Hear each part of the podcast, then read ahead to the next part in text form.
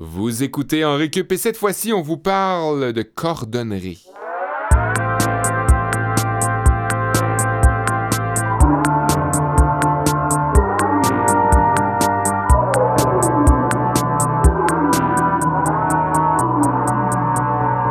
Attachez vos trucs avec la broche, lacez vos lacets, mettez votre ceinture et enfilez vos plus beaux pantalons. Vous êtes en récup et je suis Olivier Bradette, je suis en compagnie de Kevin Breton. Pendant une seconde, j'avais peur que tu commences à nous réciter du mésailleux. là. Ça ressemblait à un début de tune de mésailleux. Je ne dirais pas que votre père est un croche, euh, jamais, jamais. Et il y a aussi Mathieu Tessier qui est en régie avec nous. Salut Mathieu. Moi-même! Et on est toujours en compagnie de Julie Delebel qui est avec nous. Salut Julie. Bonsoir. Remplacement, Ouais. oui, euh, de Sébastien Blondeau qui est parti dans le sud, comme ça, là, en Argentine, Se faire griller. euh, faire Hey, une campagne de sociofinancement pour aller dans un tout inclus. Ouais, en tout cas. hein. Méchant tu croches. Ouais, ouais. En tout cas, ben, euh, on a bien hâte qu'il nous raconte toutes ces histoires euh, dans son balado Café Normal. On a hâte d'entendre euh, le fruit de sa récolte de témoignages et d'histoires Ah, là-bas. T'es un poète, Oli. Ouais, merci, merci Mathieu. Ben, aujourd'hui, on parle de cordonnerie. C'est un métier qui est en évolution avec euh, la mondialisation,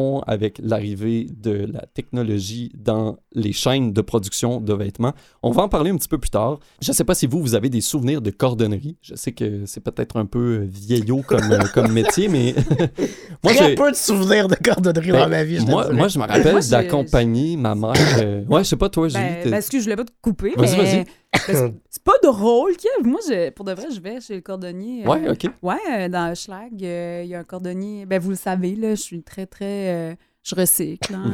je- tu ris?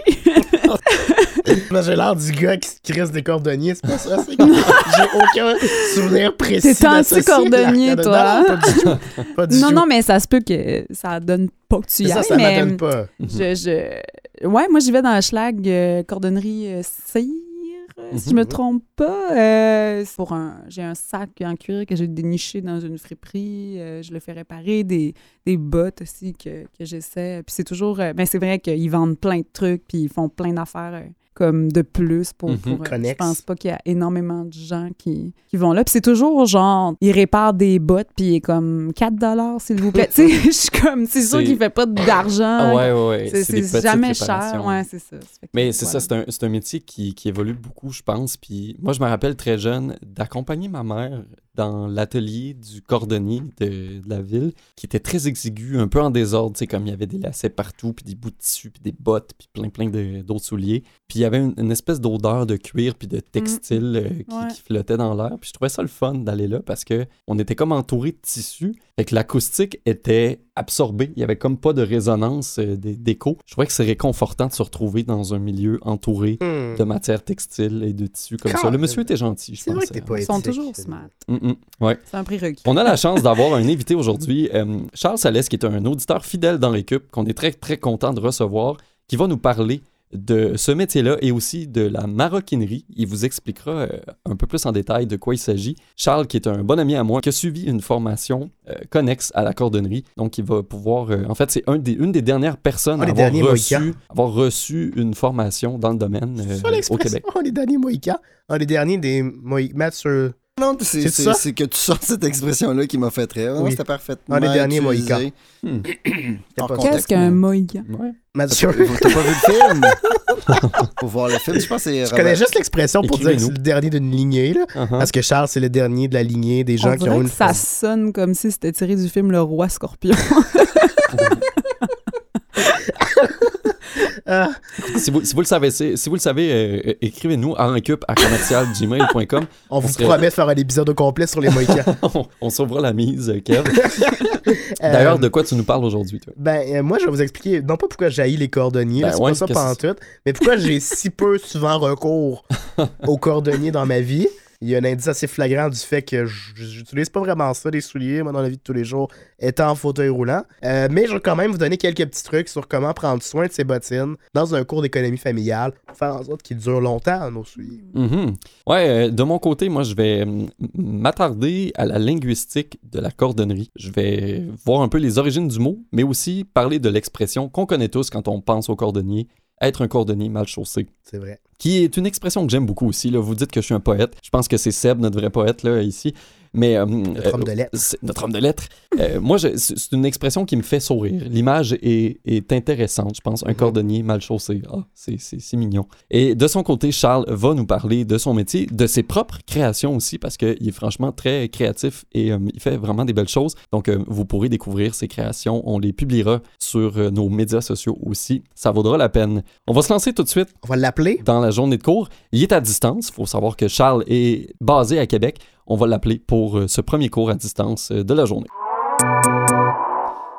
C'est de plus en plus rare de retrouver des cordonniers, des artisans de- du soulier et des vêtements euh, qui font tout à la main, qui font les réparations, mais qui conçoivent des vêtements de A à Z aussi. On est vraiment chanceux d'avoir un bon copain à moi, un vieux copain d'impro du Saguenay, Charles Salès, qui est au bout du fil. Salut Charles! Bonjour Olivier. Hey, très content. Charles qui est en plus euh, un de nos fidèles auditeurs qui nous a déjà... Charles qui réclame que vous cessiez de me taquiner quand je suis quand je m'absente. Je suis, que- je suis un, un- un- je je suis un adepte de la paix en fait. Oui, oui, exactement, Le exactement. conflit. Ouais. Non, mais c'est particulier parce que comme je disais l'autre jour justement, j'ai l'impression en ce moment, c'est la première fois que je te parle, Kevin, j'ai l'impression de te connaître depuis longtemps. Il a même reconnu ma voix. J'ai Mhm. pas eu besoin de me présenter. Ben oui, c'est ça, c'est ça. Ben, Euh, moi aussi, il y a un lien céleste qui s'est développé entre nous à travers les ondes. Merci, Charles. Ouais, ouais. Et puis ce lien-là, je le partage depuis bientôt 10 ans. Ben en fait, un peu plus que 10 ans même avec Charles, euh, depuis 2008 qu'on s'est croisés euh, au Saguenay pour faire de l'impro ensemble. On a même fait des travaux universitaires et académiques sur l'improvisation, euh, Charles puis moi, dans un cours de sociaux. Euh, Ah, je suis content que tu parviennes à dater ça, Olivier. Je me souvenais pas de la date officielle. Bravo. Ouais, ben moi je suis arrivé à- en 2008, mais c'est Mhm, une amitié qui perdure depuis. Puis là, ben aujourd'hui, c'est vraiment le fun parce qu'on connaît une autre facette de Charles Salès, l'expert en fait en fabrication de pièces de vêtements. C'est, on le disait en introduction, c'est quelque chose qui est assez rare maintenant. Toi, c'est une formation que tu as suivie à Québec. Maintenant, tu es, toujours là à Québec pour travailler. C'est quoi la formation que tu as suivie? Puis qu'est-ce qui t'a amené à suivre ça? C'est un de mes amis, en fait, de, de Chicoutimi. Euh, si jamais il en vient qu'à être à l'écoute, on salue M. Bernard Bellé. Mhm. qui, euh, qui, qui m'a inspiré euh, à un moment où est-ce que j'étais pas nécessairement satisfait de- de ma carrière euh, suite à une réalisation en cuir que j'avais faite une, espèce de désastre pour une ceinture. Euh, il m'a dit Ah, ben, tu as un certain talent là-dedans, est-ce que ça t'intéresserait pas de, de- d'en faire plus? Et puis, ça a teinté une cloche dans ma tête. Je me suis retourné vers qu'est-ce qui existe comme formation dans ce domaine-là. Et puis, j'ai réalisé qu'il ne restait qu'une seule formation à Québec qui donnait ce cours-là et que c'était la dernière année qu'elle se donnait. Mhm. Donc, euh, j'ai, j'ai pas eu le choix. En fait, si je voulais pouvoir parvenir à faire ça, ben, il fallait que ça se passe maintenant. Donc, euh, en l'espace d'un deux mois après ça, j'ai, remis en question euh, mon appartement, mon travail, euh, l'ensemble de ce qui était ma routine de vie à l'époque. Puis, euh, j'ai quitté Chicoutimi pour aller vivre au, à Québec et suivre cette formation-là. La formation en tant que telle, ça durait, c'était quoi, c'était un an? C'était effectivement une, formation d'un an, oui. Euh, c'est des, des- c'était une formation quand même très générale que j'ai suivie. On passait au travers de la, une grande partie, je dirais pas tous les métiers parce que c'est très très vaste, mais une grande partie des métiers liés au cuir. Donc on, on a dû faire la fabrication d'une chaussure, la fabrication d'une botte, euh, d'un pantalon, d'un manteau, euh, on passait par la ceinture, donc divers articles très très variés au Mm. niveau du cuir, le portefeuille, etc les- le seul aspect qu'on n'a pas vraiment touché, euh, je dirais que c'était au niveau de la sellerie. Peut-être un peu aussi euh, les- les- les- la partie bourlingueur, mais c'est plus vraiment, une, discipline qui existe, en tout cas pas, pas au Canada du moins, là, de- Ok. de, de ma connaissance propre. Il y a une distinction à faire entre la cordonnerie et le- le- la forme d'artisanat que toi tu pratiques. Comment, comment ça s'appelle, puis c'est quoi qui le distingue de la cordonnerie en fait? Ben, la, la cordonnerie en tant que telle, ça va vraiment se rapporter au niveau de la fabrication du soulier. Il faut dire que la plupart du temps, ici au Québec, quand, quand on va parler de cordonnerie, on, on va faire référence à, à la personne qui va réparer le soulier. Oui. Historiquement, ou, plutôt lin- linguistiquement, c'est pas vraiment le cas. Le, le- réparateur de souliers, en fait, si on se rapporte, disons, à l'époque où les métiers du cuir étaient chose beaucoup plus commune, donc on va se rapporter en Europe par rapport à ça. La personne qui réparait le soulier, en fait, avait le titre de savetier. Mhm. Et lui, c'était souvent un espèce de marchand ambulant qui se promenait de ville en ville et qui allait réparer les souliers des gens. Puis c'était probablement la caste la plus basse au niveau des réparateurs, de, euh, au niveau des, des- des métiers du cuir. Moi, la caste dans laquelle je suis, si on peut parler de caste à quelque part, ce serait plus au niveau de la maroquinerie. Donc la, la- la fabrication de sacs et d'articles très variés en cuir, mais qui sont pas du domaine du soulier directement et qui sont pas du vêtement non plus. OK. Donc là, on, on a eu un petit glitch téléphonique. C'est bien la maroquinerie, c'est ça? Oui, exactement, Oui, la maroquinerie. À, distinguer de la cordonnerie, donc pour la fabrication de sacs et de vêtements de toutes sortes.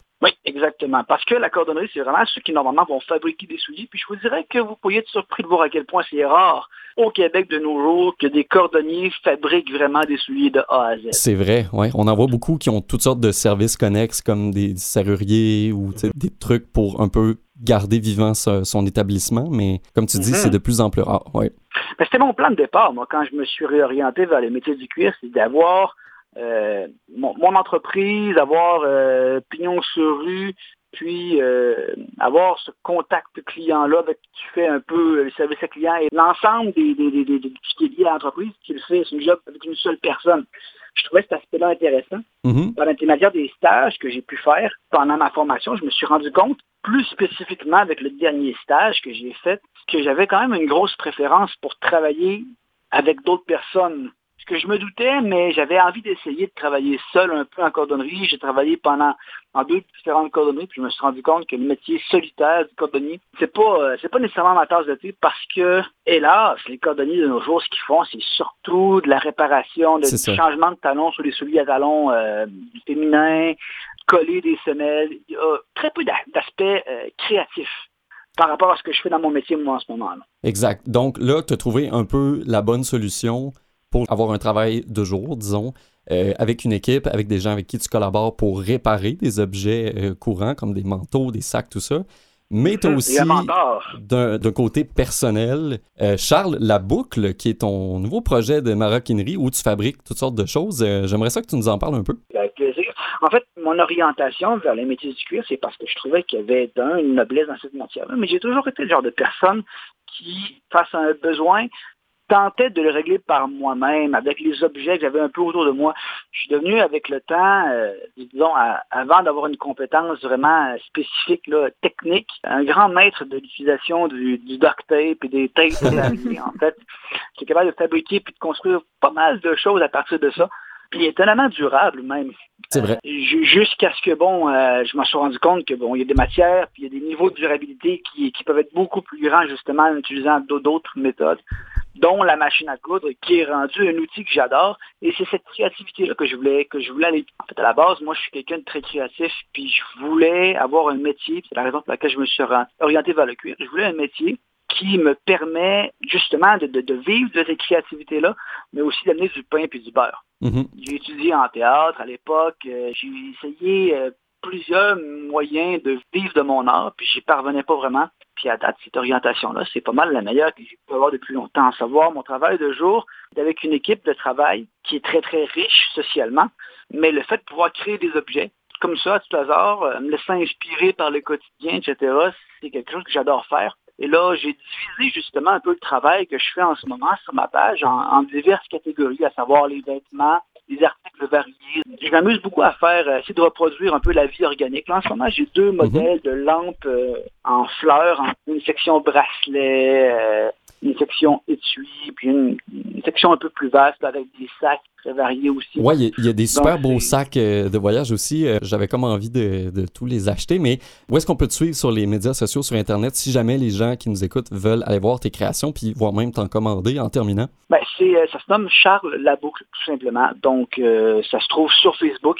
Euh, en ce moment, c'est pas mal le seul axe sur lequel je suis diffusé. Mhm. Je me suis pas mis encore sur les plateformes de vente parce que j'ai pas encore en ce moment l'idée d'aller vers la, la- la production, donc je tiens pas nécessairement d'inventaire. Cette page-là se vise surtout être une espèce de vitrine pour montrer ce que je peux faire, puis inspirer les gens qui veulent se faire créer quelque chose. Mhm. Certains Ouais. articles sont à vendre, mais la plupart, en fait, sont vraiment là juste pour euh, donner une image. là. Merci Charles. Euh, Charles Laboucle euh, sur Facebook, euh, vous irez voir ça. Euh, on va conclure ici pour notre format radio, mais euh, on a peut-être une autre ou deux petites questions pour toi en format balado sur le cours extra dans Récup. C'est notre nouveauté en format balado. Merci beaucoup Charles d'avoir été avec nous. Un réel plaisir. À l'évocation de la cordonnerie comme thème d'aujourd'hui, j'ai tout de suite pensé au fameux proverbe Les cordonniers sont les plus mal chaussés. C'est une expression pas mal utilisée que j'affectionne, comme je vous le disais. Je trouve que l'image est le fun à s'imaginer, à s'illustrer.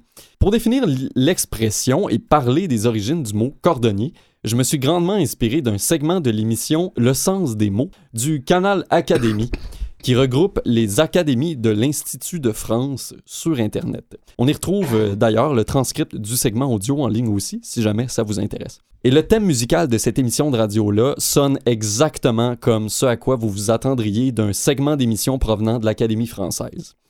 De la clarinette et du hautbois jouant des petites notes rythmées et joyeuses, mais érudites. D'une douce folie, mais cérébrale. Colorée, mais teintée de beige. C'est le linguiste Jean Pruvot qui nous explique les origines de l'expression et du mot cordonnier. Et moi de même, je vais y aller, avec l'aide de Mathieu, de mon propre thème musical pour ce cours de linguistique.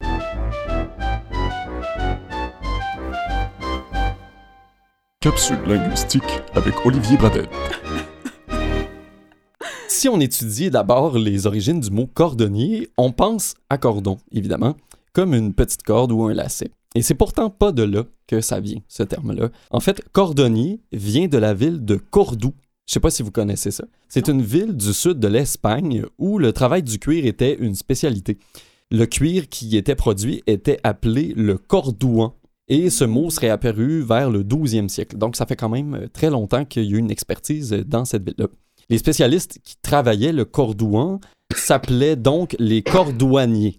Dans l'usage, les gens ont associé le terme au mot connu le plus proche, soit le cordon, et par extension, Mm. le cordonnier. Mais c'était un petit peu fautif, si on veut. Ouais, mais l'usage euh, à la langue. C'est ça. raison. Forge la langue et Très c'est ce qui devient, voilà. euh, c'est ce qui devient accepté. Oui, Mm. absolument. Il existait quand même d'autres mots pour parler du métier du fabricant de chaussures. Il y avait entre autres le sueur, qui vient de sutor en latin, qui se rapporte à couture ou suture, puisque les souliers devaient arborer de belles coutures euh, dans leur apparence. Le cuir produit à, à Cordoue était auparavant désigné comme du corvois. Donc, on utilisait aussi le terme de corvoisier pour euh, désigner le métier de fabricant de chaussures. Sauf que beaucoup de petits réparateurs euh, de souliers qui se proclamaient corvoisiers, alors que le titre aurait dû être réservé aux fabricants de souliers neufs seulement, et non pas à ceux qui les réparaient. Vous voyez la nuance. C'est un peu comme si un réparateur de téléphone proclamait qu'il fabriquait entièrement les appareils. C'est c'est pas, vraiment ça, tu sais. Cordonnier a donc été choisi par les vrais de vrais pour se distinguer des charlatans de la godasse. L'évolution des métiers et l'automatisation des tâches ont énormément changé les, changé les pratiques de ce métier-là. Il existe effectivement de moins en moins de cordonniers au sens premier, comme Charles le disait dans son cours, c'est-à-dire de gens qui fabriquent les souliers de A à Z. Aujourd'hui, les cordonniers sont plus des réparateurs de chaussures que des fabricants à part entière. Ironiquement, donc, les avancées technologiques ont relégué les experts artisans au rôle de réparateurs dont les générations précédentes avaient voulu se dissocier. Hmm. Un peu comme un soulier rendu trop slack, le sens accordé au métier de, cordonnier, de cordonnier s'est en quelque sorte élargi. L'expression cordonnier mal chaussé vient d'un essai de Michel de Montaigne, publié dans les années 1500 dans son essai du pédantisme. Vous voyez, lui aussi, il utilise des déterminants avant les titres de ses écrits savants, comme quoi. Montaigne avait inscrit cette réflexion dans son texte. Quand nous voyons un homme mal chaussé, nous disons que ce n'est pas merveille s'il est chaussetier. J'ai eu le plaisir de visiter le château, le château Montaigne quand je suis allé en France pour la première fois avec le cégep de Chicoutimi en 2009. Je me suis même écrit, euh, euh, assis dans euh, le petit raccoin d'une pièce où il écrivait ses textes. Et oui, le, le- le cégep de Chicoutimi a mis sur pied ce qu'on appelle le profil Montaigne, une certification qui atteste l'implication et la réussite d'étudiants engagés dans la vie du cégep de Chicoutimi. Puis toi, t'as gagné ça, j'imagine. Ben oui, avec d'autres étudiants euh, euh, de cette année-là. J'ai été nommé en 2010. Enfant modèle. J'ai été nommé en 2010, et c'est pas des farces, chevalier Montaigne par le, euh, par le cégep de Chicoutimi. Mhm. Wow. Maintenant que mon ego est satisfait, je vais revenir à mon La prochaine propos étape, c'est quoi, Chevalier de Colomb? quand j'aurai 75 ans, j'imagine. Hey, les détours que tu prends pour Oui, t'auto-congratuler. voilà, C'est ça, ça mon- me menait nulle part. Montaigne là. a déjà dit que sur les plus beaux trônes, on ne s'assit que sur son cul. Ah, Ah. Ben, moi, j'étais sur ce même trône que lui-même avait posé son cul. Tu- T'imagines, les, les grands esprits se rencontrent. les grands culs se rencontrent. Les grands culs, peut-être que Montaigne avait... Moi, Les grands crus qu'on dit. Les grands crus. Euh, avec l'usage, l'expression proposée par Montaigne est donc devenue le proverbe qu'on connaît les cordonniers sont les plus mal chaussés. L'expression peut être utilisée pour décrire une personne qui prend soin des autres, mais qui pense pas trop à elle. Mais son utilisation la plus répandue est pour décrire une personne pratiquant un métier avec minutie, mais qui n'applique pas cette rigueur pour elle-même, ou encore une personne dont le statut contraste avec ses actions. Mhm. On peut penser à un médecin qui fume beaucoup de cigarettes. On peut penser à un psychologue qui tombe en dépression. On peut penser aussi à un gars portant un nom anglophone, mais qui parle un anglais approximatif. T'as-tu une blague sur mon prénom, ça? Je vois pas de quoi tu parles. Breton. Kevin. Breton. Breton. Kevin. Breton. Ke- Breton. Mon anglais est très correct. Très correct. Dans le registre du très correct, même que j'ai une citation en anglais dans mon cours aujourd'hui. Oh, on a hâte d'avoir ça. vous allez pouvoir euh, en juger vous-même. Euh, je dois vous avouer que le choix de cours cette semaine m'a causé quand même euh, un peu de difficulté. J'ai eu de la misère à, à monter mon cours. C'est que, en tant que fier représentant de la communauté des personnes handicapées, l'importance que j'octroie aux, aux chaussures, aux souliers, au running et aux semelles bidons euh, est sans doute moindre que l'importance que vous, vous leur donnez. D'ailleurs, après tout, vous avez sûrement entendu l'expression anglaise Never trust a man in a wheelchair with dirty shoes. J'ai rien compris. J'étais pas complexé. de fromage? J'étais pas complexé. en- J'étais pas complexé que mon anglais avant, là, vous m'avez complexé. Never trust a man in a wheelchair with dirty shoes. Ben oui, on taquine. T'es Bref. bon en anglais. Bref, ce qui veut dire en fait que si vous rencontrez un gars en fauteuil roulant puis que ses souliers sont sales, ben faites-y pas confiance. C'est vrai, hein? C'est un dicton en anglais, ça, mais moi, je fais quand même un peu exception à la règle. Pas que vous pouvez pas me faire confiance, c'est pas ça du tout, mais c'est qu'ayant quand même un peu de sensation dans mes jambes, j'utilise mon soulier pour contrôler avec finesse les virages de mon fauteuil roulant par un impressionnant jeu de pied Mhm. euh, qui bloque, débloque la petite roue avant gauche. C'est donc dire que même si je prête moins attention euh, aux chaussures que vous, et même si mes risques de marcher sur du caca de chien dans la rue ou de m'acheter une paire de Nike à 1000$ sont, disons, moins élevés que dans la population en général, je dois quand même prendre soin de mes, fauteuils- de mes chaussures. Parce que, à force de frotter mon soulier sur ma roue, elle s'use. Et j'ai bien Hmm. dit soulier au singulier, parce que, ayant une jambe plus courte que l'autre, seule ma plus longue, la plus forte, la gauche, est appelée à guider ma Hmm. barque. Et par conséquent, ben, il y a seulement elle qui s'use et qui se retrouve, qui se retrouve même parfois trouée, alors que sa sœur jumelle, elle, conserve à jamais ses heures, ses airs de jeunesse. Ça me place donc dans une position un peu délicate que vous pouvez imaginer. Mes tennis, comme on les appelle en bourse, c'est un synonyme pour soulier en bourse, Hmm. tennis, euh, viennent donc, comme on le sait, au magasin en paires non homologuées. Impossible de s'acheter uniquement une chaussure du pied gauche. Ils viennent en paires. Puis comme j'ai pas d'amis euh, amputés qui portent du 7 comme moi, ben, je suis bien mal pris. Puis à chaque fois que mon soulier gauche s'use, je dois m'acheter une nouvelle paire de chaussures à chaque fois. Mais là, ce sujet d'émission aujourd'hui m'a rappelé l'existence de ce métier Mhm. noble qui est celui de cordonnier ou de réparateur de souliers. Euh, parce que oui, on n'a plus vraiment le réflexe, comme on disait en introduction, de faire réparer ces souliers. On va plutôt en acheter une nouvelle paire lorsqu'elles sont usées. Et il y a deux facteurs euh, conjoints qui expliquent ce changement. D'abord, avec Charles, on en parlait, euh, le cheap labor des compagnies, souvent à l'extérieur, Ouais. qui viennent dérégler les prix du marché, mais aussi euh, les coûts de réparation de certains matériels comme le cuir ou le caoutchouc sont en hausse depuis quelques années, ce qui fait en sorte que c'est pas tant bénéfique de faire réparer puis qu'on se dit que c'est mieux d'acheter neuf dans ces temps-là. Mais il reste que euh, pour la planète, c'est mieux de réparer que d'acheter. Puis bien souvent, ça coûte pas si cher que ça non plus. Ben non, De c'est faire réparer. tantôt, euh, c'est surprenamment pas cher. Là. Ouais, tu parles de 4$ pour, par exemple. Ben j'exagère à peine, là, pour vrai, euh, c'est- c'est c'est ridicule. Ouais. Dans, dans un article de la presse que j'ai trouvé, on parlait de 10 à 30 pour un talon cassé, de 35 à 45 pour une fermeture éclair. Bon, on va pas tous comme dans Hochelaga. Ben pour vrai, ouais, c'est ça. Pour vrai, euh, en tout cas, c'est plus bas dans mon quartier. Peut-être que tu as des prix, Julie.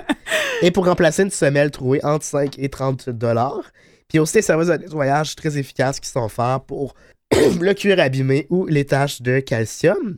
Et dans un article de la, de la presse, on donnait des trucs pour augmenter la durée de vie de ces souliers, Mhm. qui sont surtout mis à épreuve euh, dans la période dans laquelle on est en ce moment, Oui. c'est-à-dire Mhm. les l'hiver.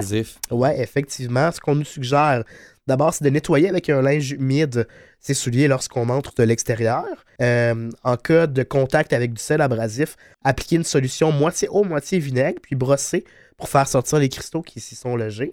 Euh, on propose aussi d'imperméabiliser avec un produit qui convient à la matière, les bottes. On peut se référer au conseil donc de son coordonnier pour choisir euh, le bon produit.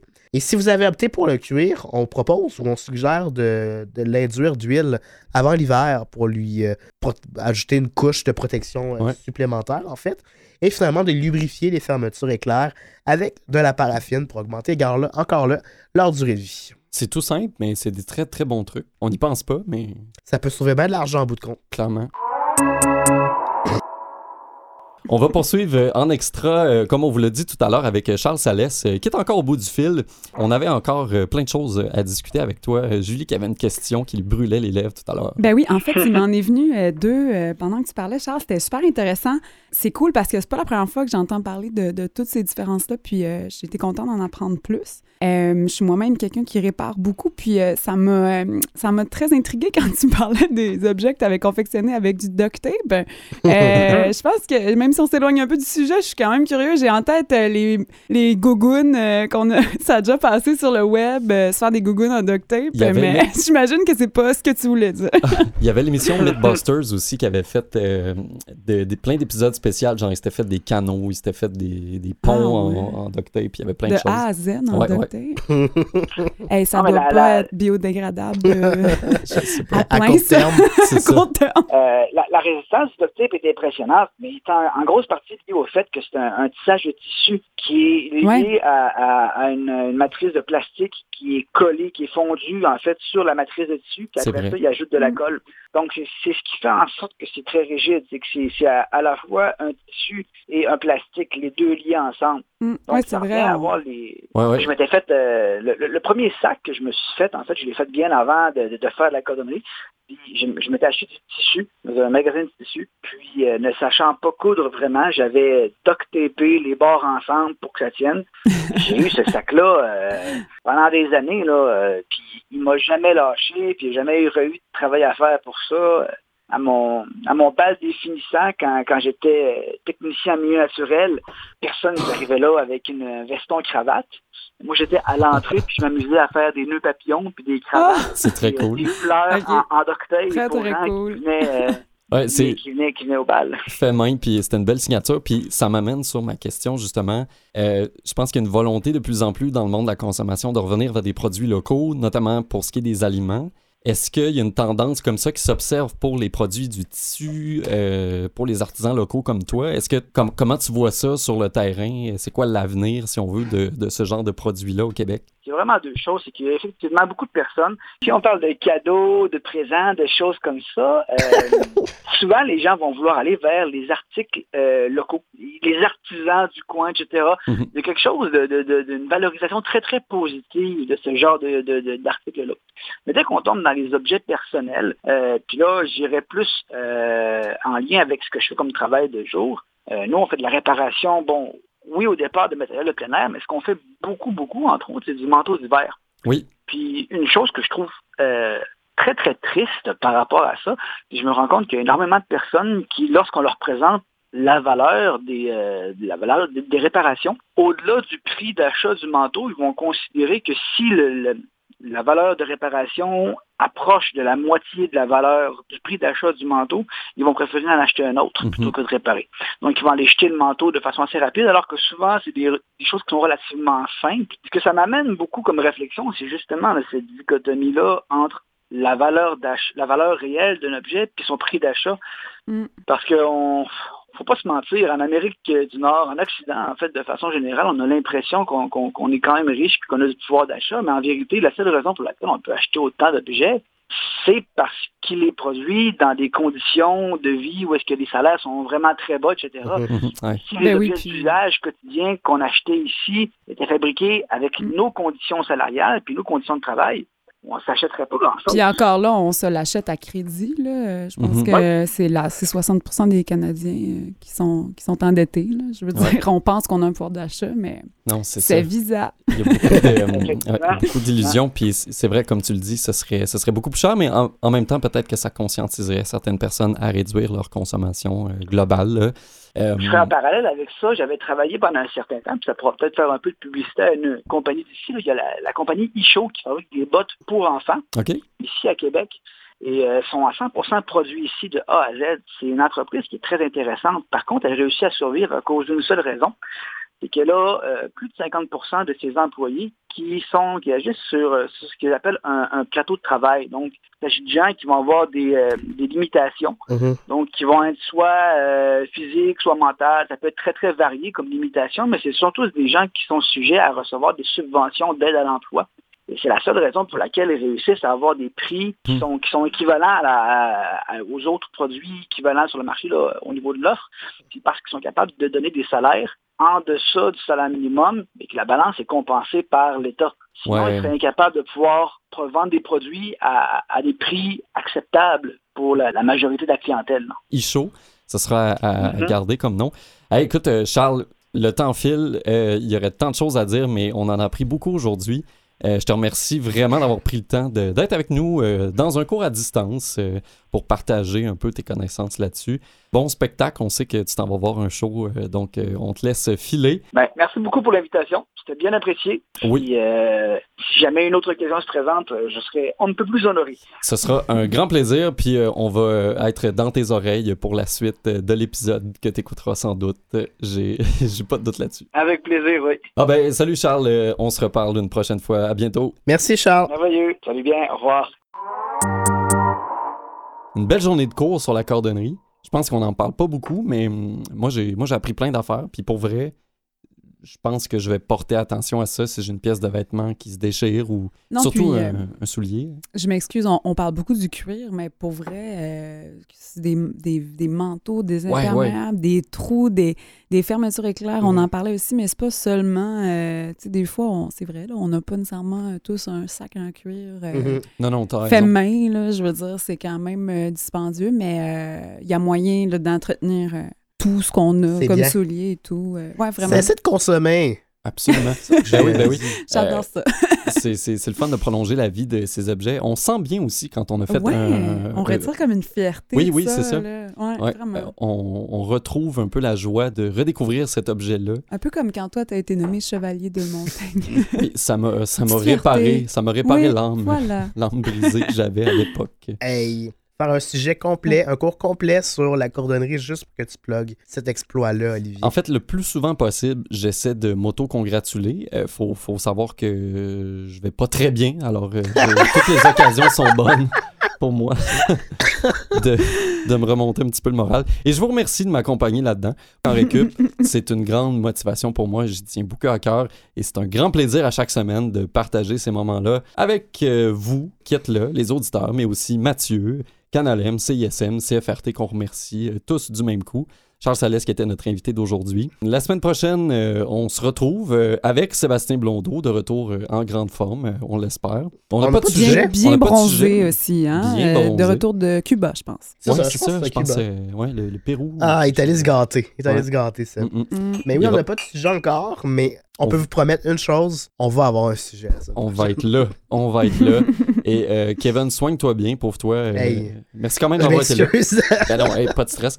Portez-vous bien. Suivez-nous sur les réseaux sociaux. On est sur facebook.com baroblique en récup. On est sur Instagram, at en récup. On a plein de belles photos. Et écrivez-nous sur enrecup at gmail.com si vous avez des questions, des suggestions de sujets. Ou comme Charles, si vous voulez vous proposer, comme euh, vous avez une expertise ou des connaissances, puis vous trouvez que ça ferait un bon sujet d'épisode, S'il y a un Moïka qui nous écoute, là, écrivez-nous. un des derniers. Les derniers Moïka, là. On est bien curieux de savoir ce que vous faites. À la semaine prochaine.